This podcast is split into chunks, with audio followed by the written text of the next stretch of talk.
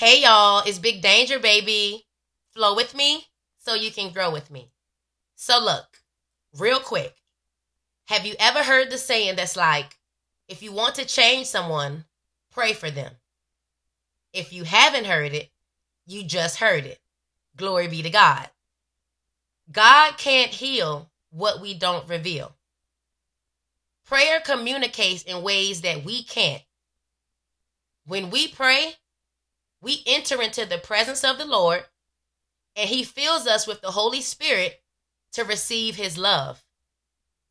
When we pray, God reveals in us what is resistant to his order of things. I know, I know, it's hard to pray for someone when you're angry or hurt, but that's exactly what God wants us to do.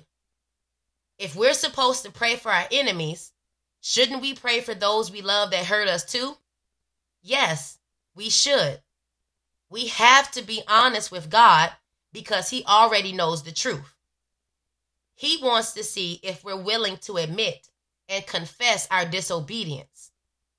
We have to confess our anger, our rage, our hurt, our unforgiveness, our disappointments, and our resentment.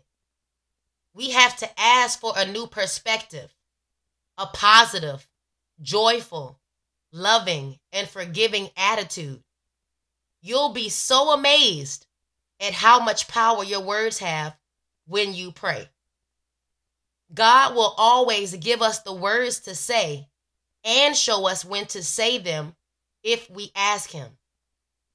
So start praying about it as much as you think about it and stop overthinking what God has already thought out.